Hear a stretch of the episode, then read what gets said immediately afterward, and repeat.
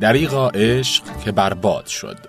مروری بر تحولات شهر در ایران دوره مشروطیت و عصر اطلاعات. نوشته جاوید سرایی. منبع مجله پیوست.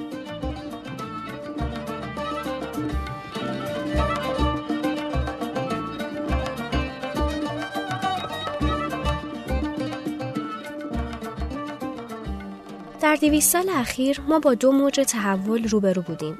شکلگیری مفهوم جدید شهر، برنامه ریزی شهری و مدیریت شهری در اواخر دوره قاجاریه و عصر مشروطیت و تحولات شهرسازی ناشی از انقلاب فناوری اطلاعات در سالهای اخیر. به اعتقاد نگارنده در برخورد با پدیده جامعه اطلاعاتی ما همون شرایطی رو داریم که در اواخر دوران قاجاریه در برخورد با امر مدرن که در ایران تجدد نامیده شد داشتیم. فرضیه محوری اینه که ما با کنار نهادن معنا صرفاً ابزار رو وارد می‌کنیم و از یک روش و الگو تقلید می‌کنیم. به همین دلیل نتونستیم از منافع پررنگ ناشی از مدرنیته و فناوری اطلاعات در حوزه شهرسازی و شهروندی برخوردار بشیم. در این پادکست تحولات اندیشه شهرسازی در این دو دوره تاریخی مرور میشه.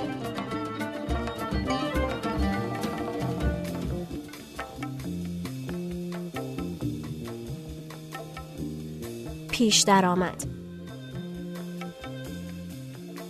در تاریخ ایران زمین بیشک 150 سال اخیر رو میشه مهمترین دوران تحول اجتماعی دونست. دورانی که از اواخر عصر قاجاریه و شکست در جنگهای ایران و روسیه شروع میشه و لنگان لنگان تا به امروز ادامه پیدا می‌کنه. در همین زمان کوتاهه که ما با مفاهیم جدیدی مثل فردیت، جامعه، ملت، دولت، شهر و شهروندی آشنا میشیم و تلاش می‌کنیم تا نهادهایی مثل مطبوعات، مدرسه، دانشگاه، شرکت، پارلمان، حزب و غیره رو بنا کنیم.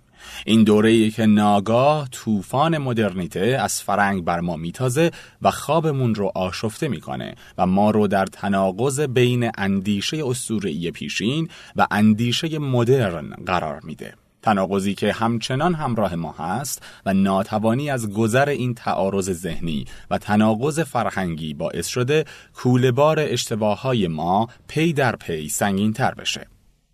تو این 150 سال ما با دو دوره مشخص روبرو هستیم. ورود اندیشه مدرن به ایران و تسلط اصر اطلاعاتی در جهان.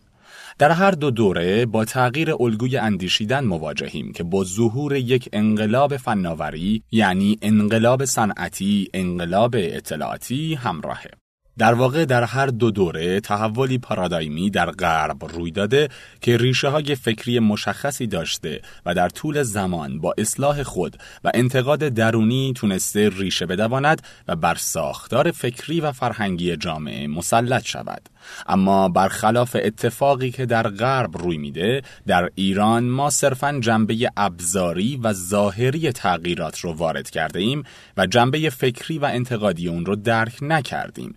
به همین جهت نتونستیم عمیقا فکر کنیم و از مزایایی که تحولات فناوری در این دو دوره به همراه داشته بهره مند بشیم و کشورمون رو در مسیر توسعه و پیشرفت قرار بدیم. در اواخر دوران قاجاریه سفر برخی از ایرانیان به غرب برای تحصیل یا تجارت باعث میشه ناگهان متوجه بشیم با جهانی دگرگون شده روبرو هستیم. جهانی که مدرن خونده میشه. اما به گفته علی قیصری اون چه مدرن نامیده میشه در واقع هرگز به صورت معیار یا الگوی مشخصی برای عمل، تصور یا تجربه‌ای که ریشه در جامعه داشته باشه در نیامده و تجربه تجدد در بین گروه های مختلف و حوزه های خرد و کلان زندگی اجتماعی متفاوت بود. فقدان درک پارادایمی از تحولات باعث همزیستی پرتنش سنت و تجدد چه در تک تک ما ایرانیان و چه در حوزه های خرد و کلان زندگی ما شده. در دوران قاجار کسانی که به روسیه و عثمانی سفر می کردند در بازگشت تغییر ظاهر و ابزار متفاوت رو با خودشون به ارمغان می آوردن بدون اینکه تغییر معنا و الگوی اندیشیدن متفاوت رو به خودشون بیارن. علی قیصری در کتاب روشنفکران ایران در قرن بیستم که توسط استاد فرهیخته محمد دهقانی به پارسی ترجمه شده درباره تغییر نمای شهر در اواخر دوران قاجار می نویسه از اواخر قرن 19 به بعد تأثیر روسیه و عثمانی در تهران هم مشهود بود. این خود بخشی از جریان کلی تجددگرایی و فرنگی سازی بود که کمابیش برخی از شهرهای خاورمیانه رو تحت تأثیر قرار داد. تغییر لباس و نیز تغییر شیوه رفتار و سبک گفتار با پیدایش خیابانها، مغازه و کلوبهای جدید همراه بود. از این رو به پارک، هتل، رستوران، کافه، کلوب و سینما در گفتگوهای روزمره و رسانه ها فراوان اشاره می شد چون دولت دقیقا شهر را به عنوان قلمرو و هدف اصلی خود برای مدرن سازی در نظر گرفته بود. نپذیرفتن الگوی جدید شهرسازی و انتقاد از سبک جدید شهری فی نفسه انتقاد از حاکمیت سیاسی بود. نکته دردناک اینجاست که در این دوره طولانی یعنی از اواخر دوره قاجاریه تا اواخر دوره رضاشاه نه متولیان شهرسازی و معماران ما درک عمیقی از معنای مدرن داشتند و نه کسانی که در مخالفت با حکومتهای وقت صرفاً به نمادهای ابزاری و وارداتی نوسازی مثل هتل، کلوب، کافه و سینما اشاره می‌کردند و اونها رو کفر و غرب زدگی می‌دونستند درکی عمیق از مدرنیته و تغییر الگوی اندیشیدن داشتند. مطالعه تحولات شهر و شهروندی در این دو دوره به وضوح نشون میده به دلیل اینکه تحولات اقتصادی اجتماعی ناشی از تغییر فناوری تدریجی نیست نهادینه نمیشه. به همین دلیل معنای جدید شهر و شهروندی در هیچ کدوم از این دو دوره در کشور ما شکل نگرفته. فضا در شهرسازی تجلی جامعه و هویت جمعیه و اشکال فضای شهری رو تحولات و تعاملات اجتماعی تعریف می‌کنه. در هر دوره زمانی تحولات فناوری منجر به تغییر مفهوم و شیوه ارتباط و تعامل بین افراد و گروه ها میشه و در نهایت ماهیت شهر و طراحی شهری رو تحت تأثیر قرار میده. در شرایطی که دگرگونی های ساختاری در روابط تولید، روابط قدرت و ارتباطات مردم روی میده، شهر جدید پدیدار میشه. در چند سال اخیر در نتیجه تحولات فناوری تعریف نظری و عملی شهر دو بار تغییر کرده اول در نتیجه انقلاب صنعتی و بعد به دنبال انقلاب اطلاعاتی جریان صنعتی شدن باعث میشه در مدت بیش از یکصد سال معنای شهر در اروپا تغییر کنه. شکلگیری شهر و شهروندی در اروپا تدریجی و مبتنی بر صنعتی شدن یعنی تغییر شیوه تولید اقتصادی و تغییر الگوی اندیشه است. میشه ادعا کرد روند آروم و تدریجی تحولات فناوری در قرن 17 و 18 میلادی منجر به تغییر پارادایمی در تلقی فرد از زیست مشترک و جمعی میشه. در این مسیر جریان شهری شدن هم به صورت تدریجی و در مدت کمتر از دویست سال رخ میده. این تدریجی بودن تحولات باعث میشه فرهنگ شهری، شهروندی و تفکر مدرن در اروپا نهادینه بشه. برخلاف اروپا جریان مدرن شدن به عنوان نمونه شهر جدید در آسیا و به خصوص ایران بسیار سریع و منفعل شکل می‌گیره. فرید ممتاز در کتاب جامعه شناسی شهر می نویسه در ایران قبل از مدرنیزه شدن محیط شهری مکان معاشرت یا گفتگو یا فعالیت سیاسی شهروندان نبوده و افراد نقشی در امور مدیریتی سیاسی نداشتند. یعنی شهر یک واحد مستقل و خودفرمان نیست بلکه بخشی از سازمان مدیریتی طبقه حاکم است. به همین دلیل مکانهای شهری محل تجمع شهروندان نبوده و ایستادن در معابر و میادین حرکت پسندیده به حساب نمی اومده و مربوط به گروه های کم منزلت تر بوده. برخلاف اروپا در ایران تجار و صنعتگران و ابزارمندان هرگز به گروه با قدرت سیاسی تبدیل نمیشن و شهری شدن در اختیار مطلق حکومت قرار داره. به این ترتیب زمینه‌ای برای کشمکش فکری گروه ها و جریان ها و شکلگیری مفهوم شهروندی و تلقی مدرن از شهر شکل نمی‌گیره. اتفاقی که در سالهای اخیر به دنبال انقلاب فناوری اطلاعات و ارتباطات رخ داده مشابه اتفاقیه که بعد از انقلاب صنعتی روی داد در واقع ما با تعریف جدیدی از شهر مواجه هستیم که در بعضی از کشورها که درک درستی از عصر اطلاعات دارند در حال نهادینه شدن است. اما مسیری که ما پیش گرفته ایم مشابه مسیری است که در برخورد با اندیشه شهر مدرن پیش گرفته بودیم. یعنی وارد کردن ابزار و پس زدن معنا. تغییر لباس و هماهنگ کردن ظاهر با مد روز و فقدان درک تغییر و الگوی جدید اندیشیدن. درآمد. پرده اول. تحولات شهر و شهرسازی.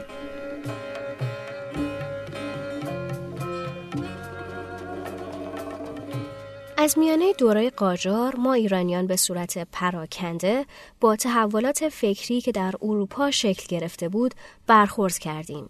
این تحولات ریشه در انقلاب صنعتی و تغییر فناوری داشت به عبارت دیگه تغییر الگوی تفکر موجب شده بود در نتیجه انقلاب فناوری الگوی ارتباطی اروپای اون روزگار تغییر کنه و این تغییر باعث تغییر معنا در سطح کلان و به طبع اون بروز تحولات جدی در حوزه های خرد شده بود.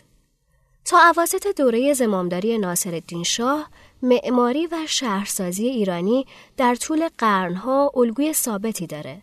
شهر جایی بسته و محصوره که کاملا با اونچه که امروز به عنوان شهر می‌شناسیم تفاوت داره.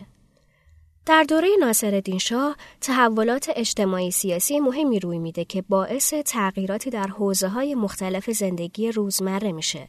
اکنون که می‌تونیم با فاصله به این تحولات نگاه کنیم متوجه میشیم اغلب این تغییرات ابزاری و وارداتیه و ریشه در درک تحولات یک عصر و تغییر معنایی که اندیشه مدرن به وجود آورده است نداره.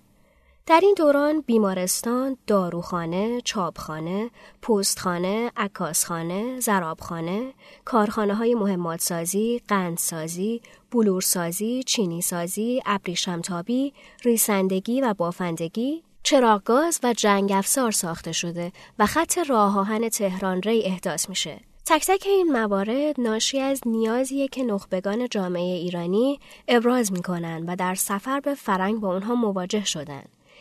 هیچ کدوم از این موارد در بستری کلنگر و سیستمی از یک الگوی اندیشه متفاوت شکل نگرفته بلکه واکنشی منفعلانه به قدرت گرفتن غرب و تلاشی از پیش شکست خورده برای جبران احساس حقارت و عقب موندگی فرهیختگان ایرانیه که پس از جنگ های ایران و روسیه در سفر به اروپا به وجود اومده.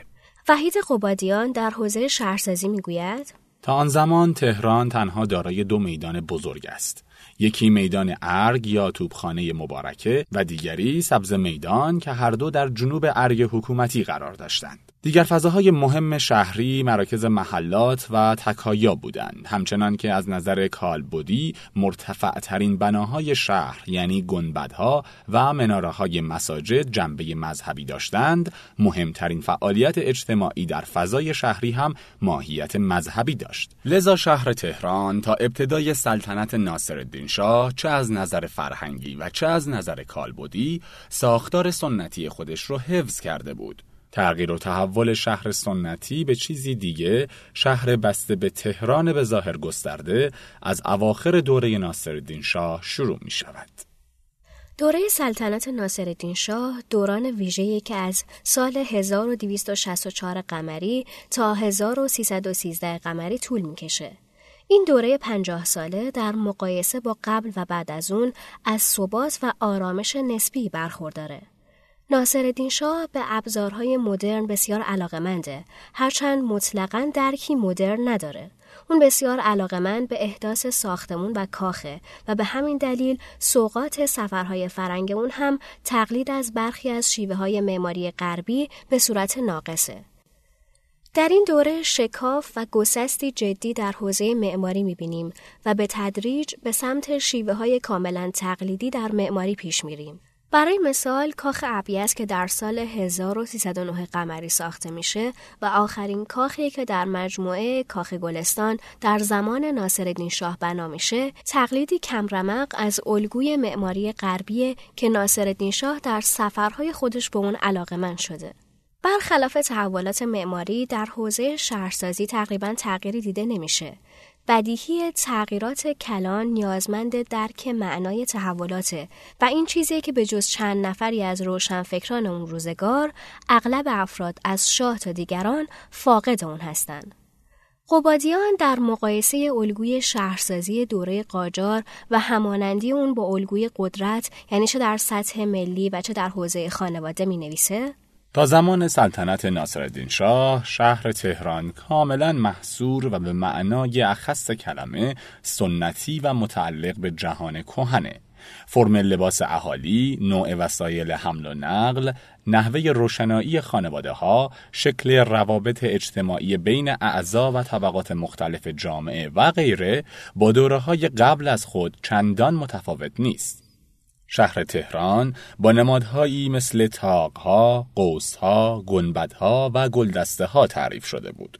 ساختار بناها از نوع دیوار باربر و تاق و غیره طی صدها سال استمرار پیدا کرده بود. مساله ساختمانی تماما بومی و اغلب گل، خشت، آجر و الوار بود. بناهای مهم شهر مثل مساجد، مدارس، کاروانسراها، کاخها، خانه ها و بازار بود. الگوی شهرسازی و طرح خانه ها در قرنهای آغازین بعد از اسلام شکل گرفته و در طول قرنها تا زمان قاجاریه با تغییرات مختصر اجرا می شد. دو تحول عمده در شهرسازی دوره قاجار بزرگ شدن شهر به واسطه تخریب حصار قدیمی شهر تهران و ساخت حصار جدید و همینطور تأسیس میدان توبخانه در نتیجه تهیه نخستین نقشه جامع شهر تهران توسط یک مهندس ایرانیه. مفهوم شهرسازی در معنای مدرن اون وابستگی تام و تمام با نقشه جامعه شهری داره نخستین نقشه شهری در ایران در سال 1243 قمری توسط سپاه روسیه از شهر تهران ترسیم شد.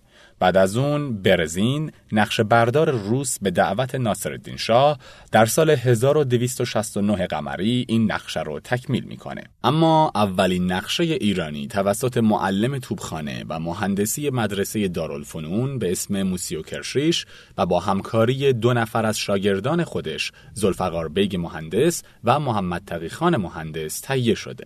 این نقشه از شهر تهران در سال 1275 قمری به ناصر شاه داده شد و باعث شد تا توجه او به مفهوم شهر و اهمیت نقشه کشی جلب بشه. هرچند نتونست الگوی فکری و نگاه او رو نسبت به شهر تغییر بده. ناصرالدین شاه دستور داد نقشه چهار شهر دیگه تهیه و ترسیم بشه.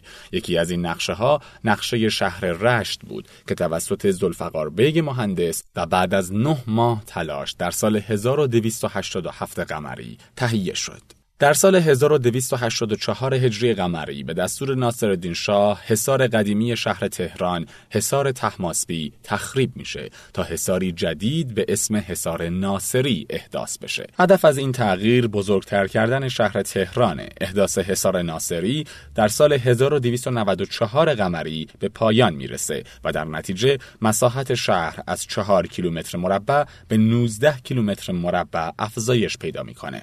در نتیجه بزرگ شدن شهر تهران خیلی از باغها و منازل اعیانی خارج شهر وارد فضای شهر میشه و تعداد دروازه های تهران به شش دروازه افزایش پیدا می‌کنه. بزرگ شدن تهران باعث میشه فضاهای باز شهری به صورت میدانهای اصلی شکل بگیره. هرچند فضاهای نیمه همگانی قبلی یعنی مساجد، مدارس علمیه، تکیه ها و حسینیه ها بدون تغییر در ساختار قبلی خودشون باقی میمونن این تحول برخلاف اونچه در اروپا شکل می‌گیره ناشی از نهادینه شدن اندیشه مدرن و شکلگیری مفهوم شهروندی نیست بلکه پیامد غیر مستقیم نیاز به بزرگتر شدن شهر تهرانه.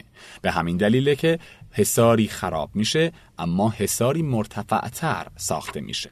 همچنین باغهای کاخها و محوطه ارگ اگرچه بخشی از فضای شهری محسوب میشه اما مثل الگوی شهرسازی قبل به شکل کاملا اختصاصی و حفاظت شده است و مردم عادی نمی‌تونن ازش استفاده کنند.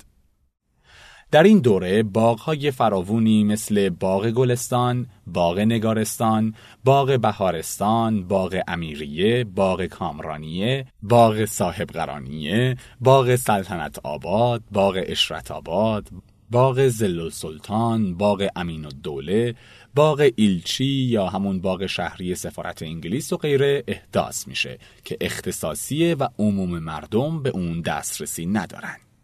دقیق شدن در این نکته روشنگره و نشون میده صرفا تغییری ظاهری صورت گرفته و نمایی از اون چه در سفرهای فرنگ دیدند عینا تقلید شده. سال 1284 قمری میدون توپخونه توسط ابراهیم خان وزیر نظام و به تقلید از تناسبات دوره رنسانس و باروک اروپا ساخته میشه. تأسیس میدان توپخانه مرحله مهم در تغییر ساختار شهر در ایرانه. شکلگیری فضاهای باز و عمومی شهری، میدانها و ساختمانهای عمومی در شهرهای اروپا ریشه در معنای عمیقی داره که اندیشه مدرن شکل داده. اما تأسیس میدانهایی مثل میدان توبخانه و باغهای وسیع اختصاصی در دوره قاجاریه صرفاً تقلیدی ظاهری از اون چیزی که رجال و شاهزادگان در سفرهای فرنگ خودشون دیدن.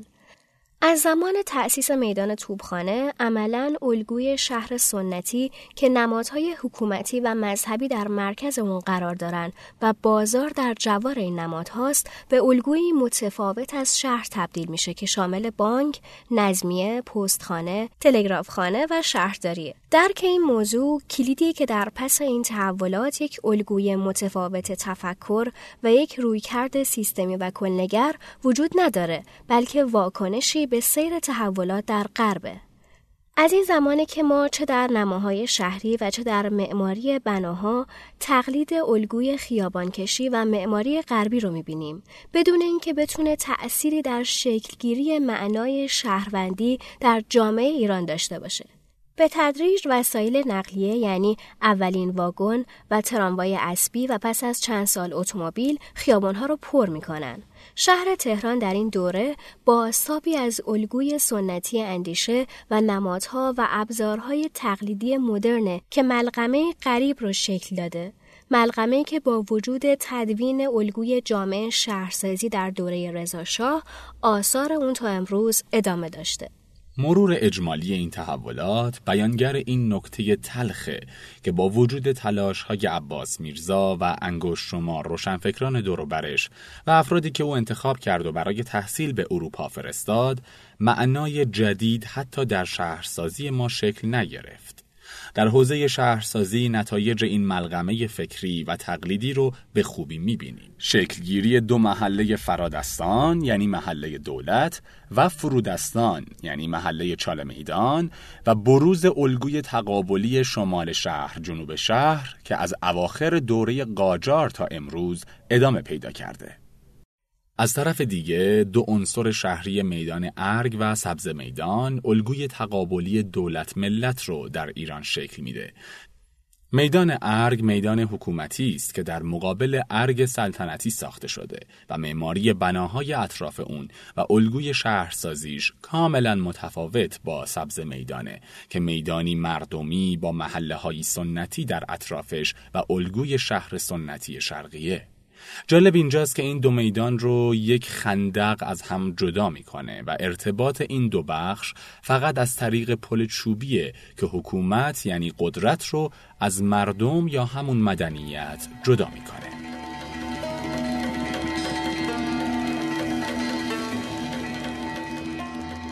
پرده دوم تحولات شهر و شهرسازی در جامعه اطلاعاتی. شهر اولین نمود بیرونی و منسجم تحولات عمیق و گسترده‌ای که انقلاب فناوری اطلاعات و ارتباطات در پی داره. درک عصر جدید نیازمند تحلیل همزمان جامعه شبکه‌ای و چالش‌های فرهنگی مرتبط با اونه که در شهرها بروز پیدا می‌کنه. با مطالعه تحولات الگوی شهر و شهروندی در دو دهه اخیر متوجه میشیم که تغییر پارادایمی که فناوری جدید به دنبال داشته در الگوهای ارتباطی فرهنگی اقتصادی شهری بیشترین تأثیر رو داشته. هرچند ما در شرایطی مشابه دوران مشروطه قرار داریم و نتونستیم تغییر الگوی اندیشیدن در جامعه اطلاعاتی رو درک کنیم.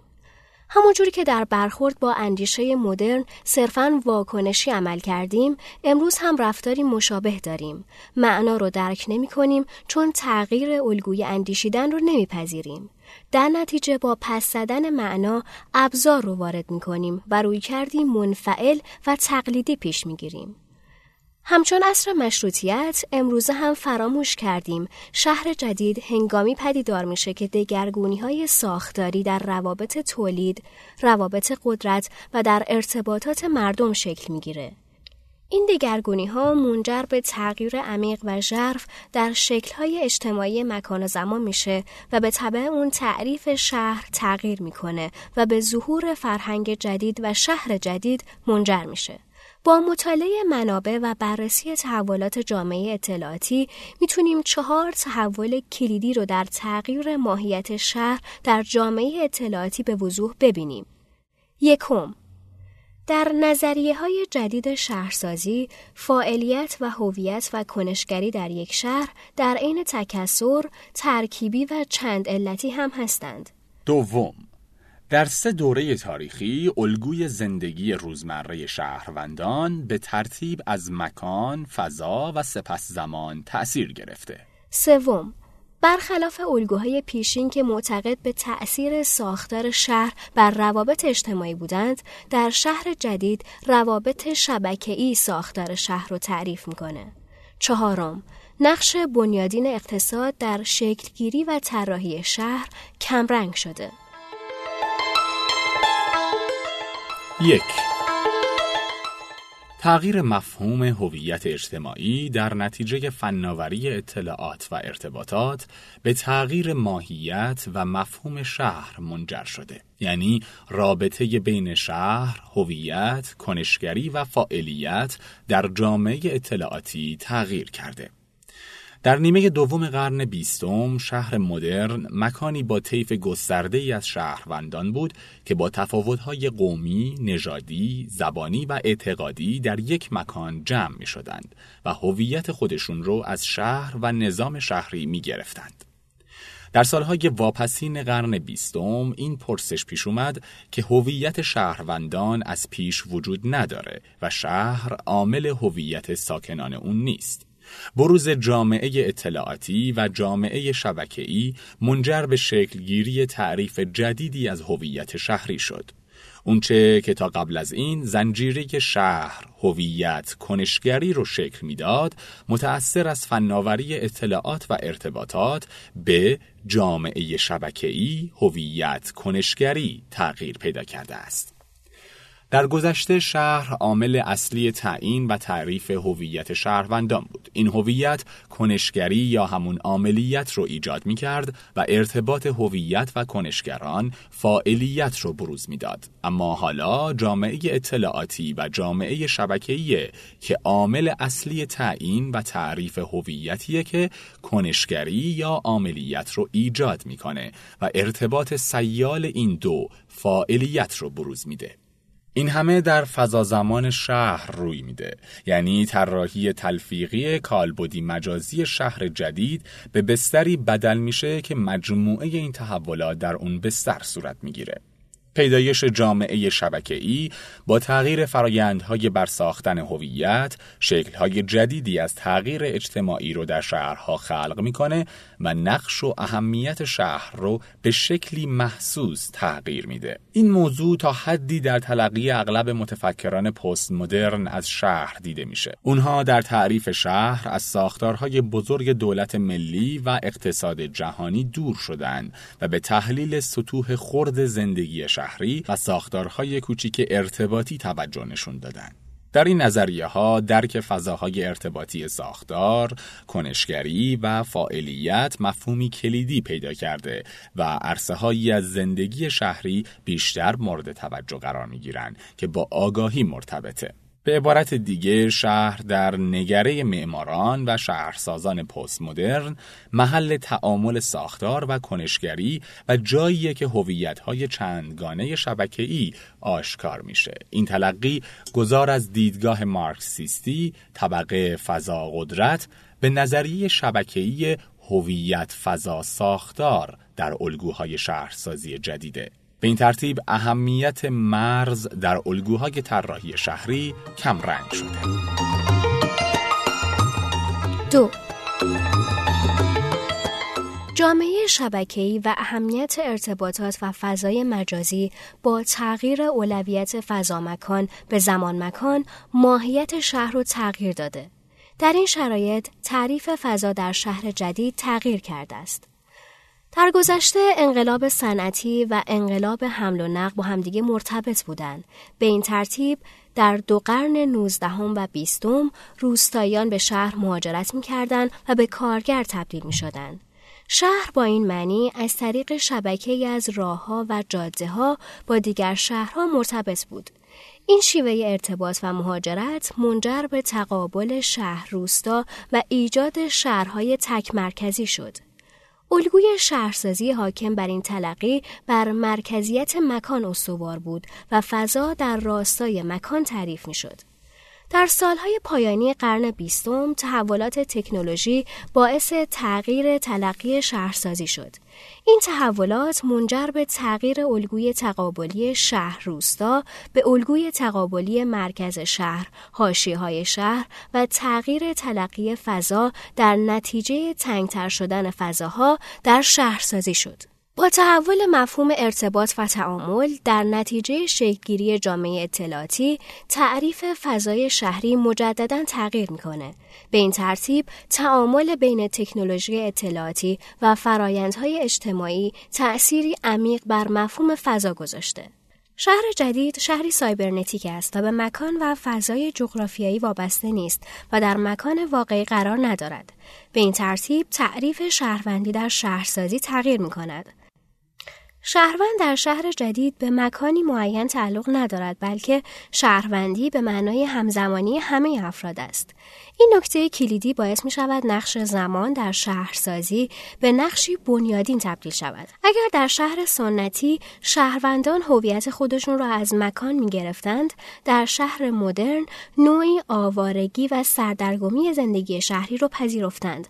اما متأثر از جامعه شبکه‌ای تعریفی جدید از سکونت شکل می گیرد که منجر به گذر از اندیشه آوارگی می شود. این تحول در نظری های شهرسازی هم دیده میشه. در نظری های مدرنیستی از شهر، شهر فضای متمرکز با مرزهای ثابته که انگاره های اقتصادی در اون اولویت دارند. در نظری های پست مدرنیستی از شهر، شهر فضایی متکثر با مرزهای ثابته که انگاره های فرهنگی در اون اولویت دارند اما متأثر از جامعه اطلاعاتی و شبکه‌ای شهر جدید فضا زمانی متکثر و بدون مرزهای ثابته که انگاره های ارتباطی در اون اولویت دارند.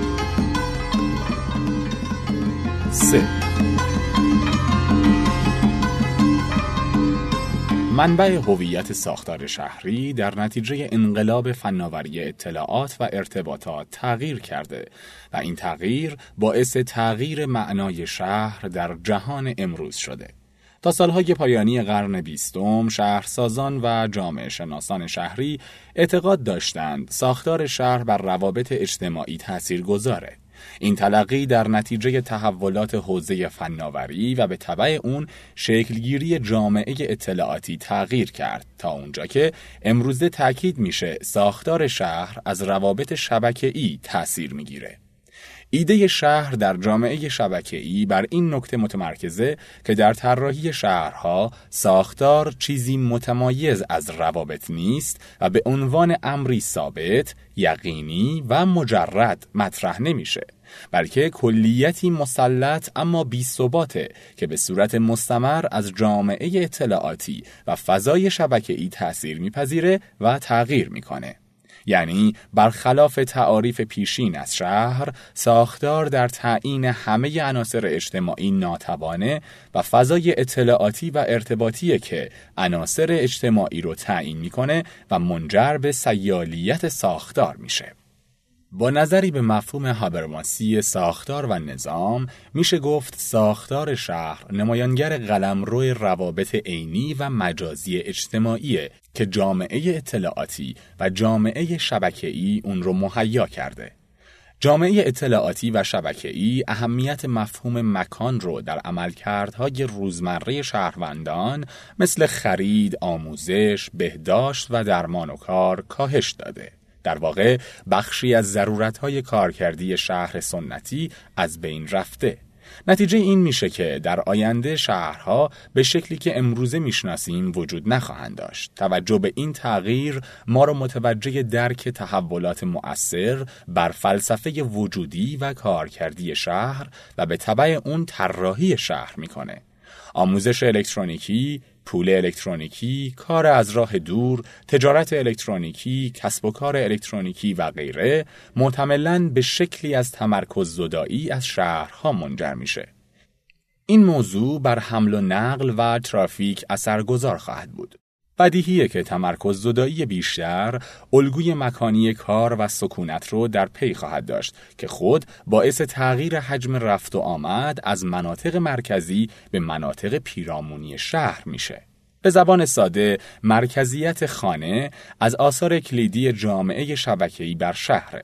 این امر اهمیت مراکز ارتباطی فرهنگی مثل پارک ها، مکان های تفریحی، مکان های ورزشی، مراکز خرید و تالارهای شهری رو هرچه بیشتر می‌کنه. چهار تعریف پیشین از شهر به عنوان مرکز اقتصادی تغییر کرده و نقش پررنگ و محوری اقتصاد در شکلگیری و طراحی شهر کمرنگ شده است. این تغییر نتیجه تحول اقتصاد شهری از اقتصاد مبتنی بر زمین به اقتصاد مبتنی بر پول و از اون به اقتصاد دانش محور و شبکه‌ای در دو دهه اخیره. در جامعه شبکه‌ای اقتصاد دیگه عامل محوری تعیین کننده ساختار شهر نیست. این تحول خودش ریشه در دو تغییر اساسی داره.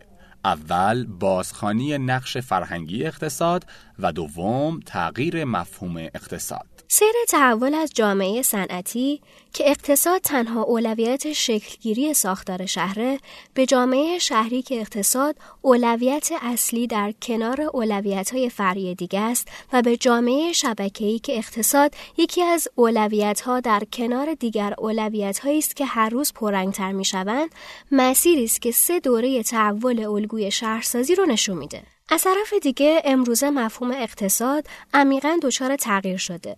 جامعه اطلاعاتی همه چیز رو به همدیگه متصل کرده.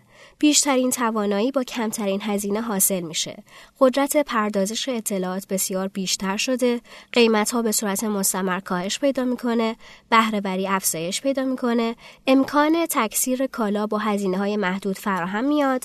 انعطاف پذیری در تولید و سازمان افزایش پیدا می‌کنه و سرعت تولید و توزیع کالا بیشتر میشه. فناوری اطلاعات و ارتباطات باعث کاهش هزینه مبادله، کاهش موانع ورود به تجارت، گستردگی و شدت گرفتن رقابت، بازدهی سعودی به جای بازدهی نزولی، انفجار ارزش افزوده، کوچکتر شدن شرکتها و شکلگیری هلدینگ های شبکه‌ای و حذف واسطگری و گستردگی کارآمدی اقتصادی شده. این تحول منجر به شکلگیری اقتصاد دیجیتالی یا شبکه‌ای بر بستر اقتصاد دانش پایه شده که بر شاخصه های کلیدی سرعت، دقت، انتقال و توزیع اطلاعات، ذخیره سازی و گردآوری اطلاعات تکیه داره. به این ترتیب ما با تحولی بنیادین در مفهوم اقتصاد روبرو میشیم که بر شهر به عنوان مرکز تولیدی اقتصادی و صنعتی تأثیری عمیق داره و ادراک و خلق شهر رو دگرگون می‌کنه. این تحولات سبب شده سازمان های مالی و شرکتی بتونن به واسطه وجود شبکه های اطلاعاتی بر محدودیت های مکانی خودشون غلبه کنند. تحقق این شبکه ها پیامدهای جغرافیایی داره که در شهرها بروز می‌کنه. شهرهای جدید حامل مراکز عصبی شبکه ها هستند که در اونها اطلاعات جریان یافته، گردآوری شده و در نهایت پردازش میشن. به این ترتیب ما نیازمند درک جدیدی از شهر به عنوان مرکز مدیریت و کنترل اطلاعات هستیم. با ما همراه باشید تا ابتدا به نقد درونی و بعد به نقد بیرونی این تحول شهر در ایران بپردازیم. نقد درونی روبر فرستاده ناپلئون به ایران در بحبوحه جنگ های ایران و روسیه به تهران میاد تا با عباس میرزا پسر فتلی شاه و نایب السلطنه گفتگو کنه. خاطرات اون از این سفر و نقل گفته های عباس میرزا تصویری دقیق از وضعیت نخبگان جامعه ایران در برخورد با امواج سهمگین اندیشه مدرن ترسیم می‌کنه. این گفتگوها در اوج جنگهای ایران و روسیه صورت گرفته زمانی که فردی برجسته و توانمند مثل عباس میرزا به ضعف ارتش ایران در ابزار و مدیریت جنگ پی می‌بره و دنبال راهی برای تغییر و جبران عقب موندگی میگرده عباس میرزا متوجه شده که اتفاقی مهم رخ داده و جهان غرب با تغییری عمیق روبرو شده که ریشه در تغییر الگوی فکری اونها داره. او ناگهان به عقب ماندگی ایران در برابر فرنگ پی می‌بره و میکوشه راهی برای برون رفت از این انصداد ذهنی و اجتماعی پیدا کنه. گفته هایی که جوبر در کتاب خودش یعنی مسافرت به ارمنستان نقل می‌کنه قابل توجهه که البته این کتاب توسط محمود مصاحب به پارسی ترجمه شده اونجا که عباس میرزا در پاسخ به تمجیدهای اون میگه ای اجنبی شاید از دیدن این قشون و این دستگاه و مرکز قدرت مرا مردی خوشبخت و کامکار بپنداری ولی چطور ممکن است که من خوشبخت باشم مثل من مانند امواج دریاست که به صخره ساحل برخورده در هم می شکند. نتیجه تمام زحمات من در برابر قشون روسیه به هیچ انجامید. مردم کارهای مرا می ستاین و بدان فخر می کنند. حالان که من شخصا به ضعف و عجز خود واقفم. چه کردم که در خور ارج و قدر سرداران مغرب زمین باشم؟ کدام شهر را تسخیر کردم؟ چه انتقامی از حملاتی که به ایالات ایران شده است کشیدم؟ من از دیدن این قشونی که اطرافم را گرفته است احساس خجالت و شرمساری می کنم. چگونه حضور پدر بروم و چه بگویم؟ شهرت و افتخار آن است که قشون فرانسه به دست آورد. من می‌دانم که رشادت قشون روسیه در برابر آنان هیچ بوده. معهازا مشتی از همین سربازان روس تمام قوایم را به خود مشغول داشته هر لحظه ما را تهدید می کنند. رودخانه عرس که زمانی در داخل ایالات ایران جاری بود امروز از خاک اجنبی سرچشمه می گیرد و به دریایی می ریزد که کشتی های دشمن روی آن را پوشانده است. مدتی بعد عباس میرزا هوشیارانه می‌فهمد که با وجود همه شجاعت و کفایت در جنگ با روسیه مغلوب خواهد شد او دلتنگ و گرفته است و با فرستاده ناپلئون درباره چرایی فاصله که میان ایران و فرنگ افتاده صحبت می کند. بخش مهمی از این گفتگو درباره تفاوت شهر در ایران و فرانسه است. در این گفتگو درباره مفهوم شهروندی صحبت می شود و تغییر الگوی اندیشیدن و به طبع اون تغییر الگوی زیستن مطرح میشه. این بخش از گفته های عباس میرزا نشان دهنده اولین برخورد جدی روشنفکر ایرانی با اندیشه مدرنه. روشنفکر ایران دوست که دست و پا می‌زنه تا درک کنه چرا غرب پیشرفت و ما جا موندیم. عباس میرزا میگه چه قدرتی است که به شما برتری و مزیتی را که نسبت به ما دارید عطا می کند. علت ترقی روزافزون شما و ضعف مدام ما چیست؟ شما فنون حکومت کردن، پیروز شدن و استفاده کردن از کلیه قوا و استعدادهای بشری را به خوبی می‌دانید حال آنکه ما چنین می نماید که در جهل قوته وریم در بیخبری و غفلت به سر می‌بریم و هرگز به آینده نمی اندیشیم.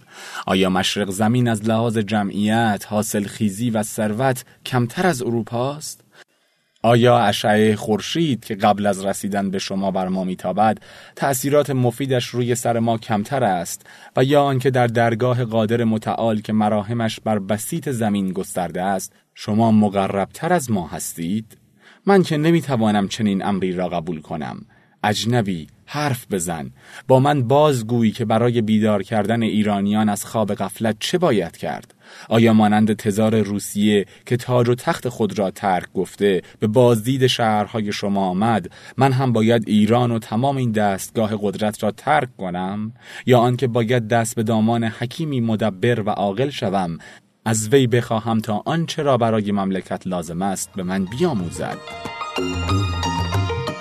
نقد بیرونی برنارد اورکاد مدیر پژوهشی مرکز ملی پژوهش‌های علمی فرانسه و مؤلف کتاب‌های تاثیرگذار ایران در قرن بیستم و دولت، شهر و جنبش‌های اجتماعی در خاورمیانه مطالعه گسترده‌ای در مورد تحولات بافت شهری در ایران دورای مشروطیت داره.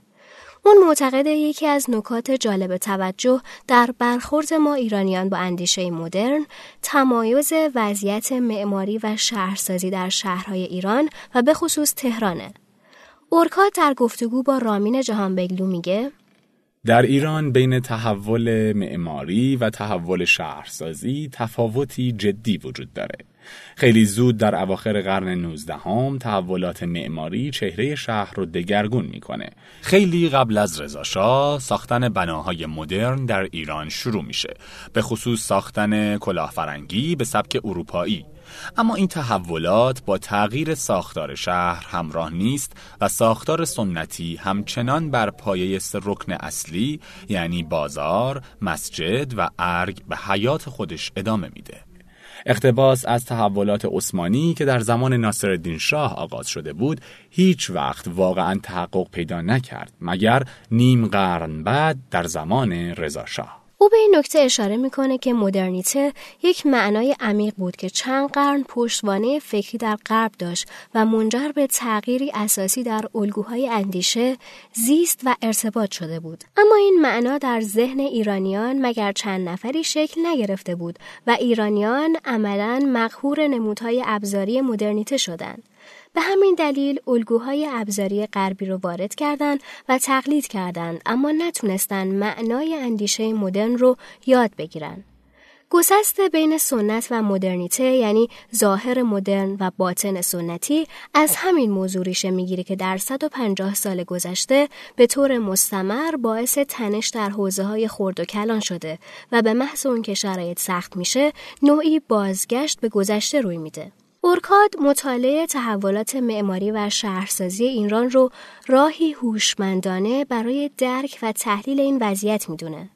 معماری فرنگی قابلیت تقلید کردن داشت چنانکه بسیاری از معماران دوره قاجار بدون اینکه به غرب سفر کنند و تنها از روی کارت پستال هایی که به دستشون می رسید طرح خانه های اروپایی رو تقلید می کردند. اما شهرسازی نیازمند درک تغییر پارادایم و رویکرد سیستمی بود. به همین دلیل قابلیت تقلید نداشت مگر در حوزه های خاص. اورکاد میگه وقتی در سال 1288 ناصرالدین شاه اقدام به تخریب باروهای قدیمی دوران صفوی کرد می‌خواست به تهران ابعاد جدیدی بده. می‌شد انتظار داشت که به جای دیوارهایی که خراب میشن هیچ چیز دیگه بنا نشه. اما او باروهای تازه‌ای بنا کرد که اصل مشکل رو باقی گذاشت. میشه گفت که مدرنیته در حوزه شهرسازی در ایران به یک نشانه سطحی محدود موند. دیوارهای قدیمی رو خراب کردند تا دیوارهای زیباتر به جای اونها بسازند. این اقدام باید در جهت بنای یک شهر مدرن می بود اما وجود شهر مدرن مستلزم فکر مدرن و تحول جامعه است.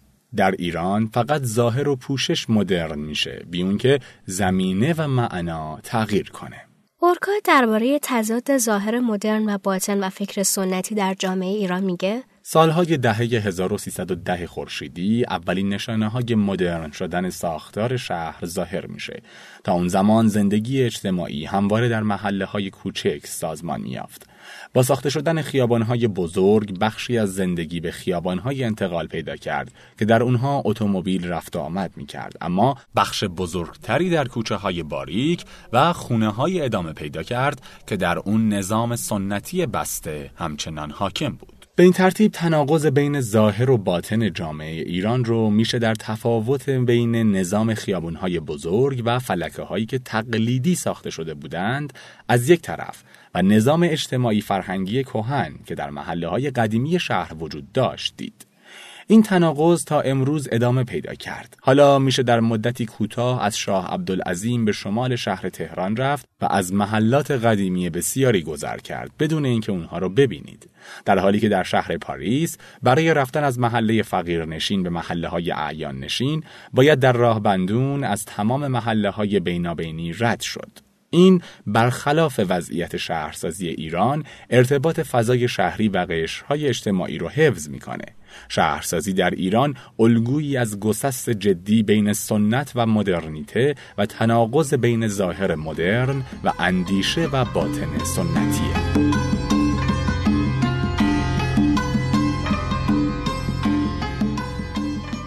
فرود نگاه ابزاری به فناوری موجب شده ما ایرانیان در مسائل کلان خودمون مثل آموزش، خانواده، اقتصاد، شهر و شهروندی و غیره با چالش های جدی مواجه باشیم. مطالعه تحولات شهرسازی و شهروندی در عصر مشروطیت و در جامعه اطلاعاتی نشون میده که ما همیشه نسبت به تحولات فناوری منفعل و پذیرنده بودیم. در هر دو دوره جهان با یک تغییر پارادایمی روبروه که بر همه وجوه فکری و عینی زندگی آدمی تأثیری عمیق داشته. اما جامعه ما در هر دو دوره بدون درک ریشه های فکری تحولات منفعل باقی مونده و عملا با بحران و تناقضی جدی که تا الان لاینحل باقی مونده مواجه شده. ما صرفا ابزارها رو وارد کردیم و با مد روز همراه شدیم. در نتیجه در برخی از حوزه های خورد مثل عکاسی موفق و در برخی دیگر از حوزه های خورد مثل نش ناموفق بودیم. تأثیر که تقریبا در همه حوزه های کلان که نیازمند درک زمینه های فکر تغییرات و تغییر الگوی اندیشیدنه شکست خوردیم. مقایسه تحولات حوزه معماری و تفاوت اون با تحولات حوزه شهرسازی در دو دوره مشروطیت و عصر اطلاعاتی مطالعی نمونه‌ای در تایید این مطلبه که در این مقاله تا حدی به اون پرداختیم. معماری بیشتر در حوزه خرد قرار می گرفت و با وجودی که تغییر اندیشیدن در فضای فکری ما شکل نگرفت، در بعضی از موارد معمارانی برجسته تونستند فضای بناها را تغییر بدند، اما شهرسازی و شهر شهروندی در حوزه کلان قرار می گرفت و هر تغییر موندگار و عمیق نیازمند تغییر الگوی اندیشیدن بود و همین دلیل در حوزه شهرسازی و شهروندی نتونستیم معنای جدید رو درک کنیم و ازش استفاده کنیم. شهر کوهن در ایران زمین معنا داره و متأثر از باورهای مذهبی، شکل ارتباطی، جغرافیای سیاسی و اقلیم ایران زمینه. میشه ادعا کرد در طراحی شهری و معماری سنتی ایرانی اجزا بدون اینکه نقشی متمایز داشته باشند استقلال دارند. اما همین اجزا در کنار همدیگه کلی معنادار را شکل میدن. این کل در شهرسازی ایرانی حول مرجع اقتدار یا همون دارالخلافه و مسجد جامع شکل می‌گیره. همونطور که در معماری سنتی ایرانی هم حیاتی مرکزی داریم با اتاقهای دور اون و روابط بسته خونوادگی درون اون شکل می‌گیره. در برخورد با اندیشه مدرن و الگوهای معماری و شهرسازی غربی این معنای منسجم از بین میره در حالی که معنای جدید جایگزین اون نمیشه. میشه گفت ظاهر تغییر می‌کنه اما باطن ثابت باقی میمونه. تا قبل از تحولات مشروطیت و ورود اندیشه مدرن به ایران، معماری و شهرسازی ساختاری درونگرا داره که حول یک مرکز مشروعیت و قدرت شکل می‌گیره. چه خانه و چه شهر با دیوارهای بلند و بدون منفذ ارتباطی از بیرون اون جدا میشه و راه آمد و شد و ارتباط داخل و خارج صرفاً به چند در یا همون دروازه محدود میشه. این الگوی معماری و شهرسازی مبتنی بر یک ساختار ارتباطی و رویکرد اعتقادی مشخصه که ریشه در الگوی اندیشیدن خاصی داره. ورود ناقص اندیشه مدرن به ایران و نهادینه نشدن اون موجب تغییر الگوی ارتباطی میشه. این تغییر ساختار ارتباطی الزاما باید منجر به روی کردی جدید در معماری و شهرسازی ما بشه. اما این اتفاق رخ نمیده و الگوی شهرسازی در اجزا و ظواهر تغییر می‌کنه و در کلیت معنا ثابت باقی میمونه. بدیهی ثابت باقی موندن الگوی اندیشیدن و تغییر نکردن اون دلیل اصلی این وضعیت ناقص و بغرنجه. اونچه در سالهای اخیر و پس از انقلاب فناوری اطلاعات و ارتباطات می‌بینیم وضعیتی مشابه با این وضعیت رو ترسیم می‌کنه. تحولات حوزه فناوری عملا ما رو به عصری جدید از ارتباطات انتقال داده که باید به تغییر مفهوم شهرسازی تبدیل بشه. با مشابهتی که وضعیت فعلی با وضعیت دوران مشروطیت داره میشه پیش بینی کرد این اتفاق روی نخواهد داد چون ما معنای جدید رو درک نکردیم و الگوی اندیشیدن خودمون رو تغییر ندادیم. باقی موندن بر الگوی فکری قبلی باعث شده نتونیم تغییر روابط تولید و تحول عمیق اقتصاد رو بفهمیم. نتونستیم تغییر روابط تجربه و شیوه های ارتباطی رو درک کنیم و نتونستیم بفهمیم معنای قدرت و مبنای مشروطیت عمیقا دستخوش تحول و در شبکه ها متکثر شده. به واقع همچون دوره پیش ما صرفا ابزار رو وارد می کنیم و معنا رو تغییر نمیدیم و در شرایط تنش و بلبش رو باقی میمونیم همراهان عزیز این پادکست اینجا به اسمان می‌رسه. از همراهی شما سپاس گذاریم. جا داره که خاطر نشون کنم شما می‌تونید ما رو هم در سایت و اپلیکیشن شنوتو و هم در سایت پیوست دنبال کنید. خدا نگهدار.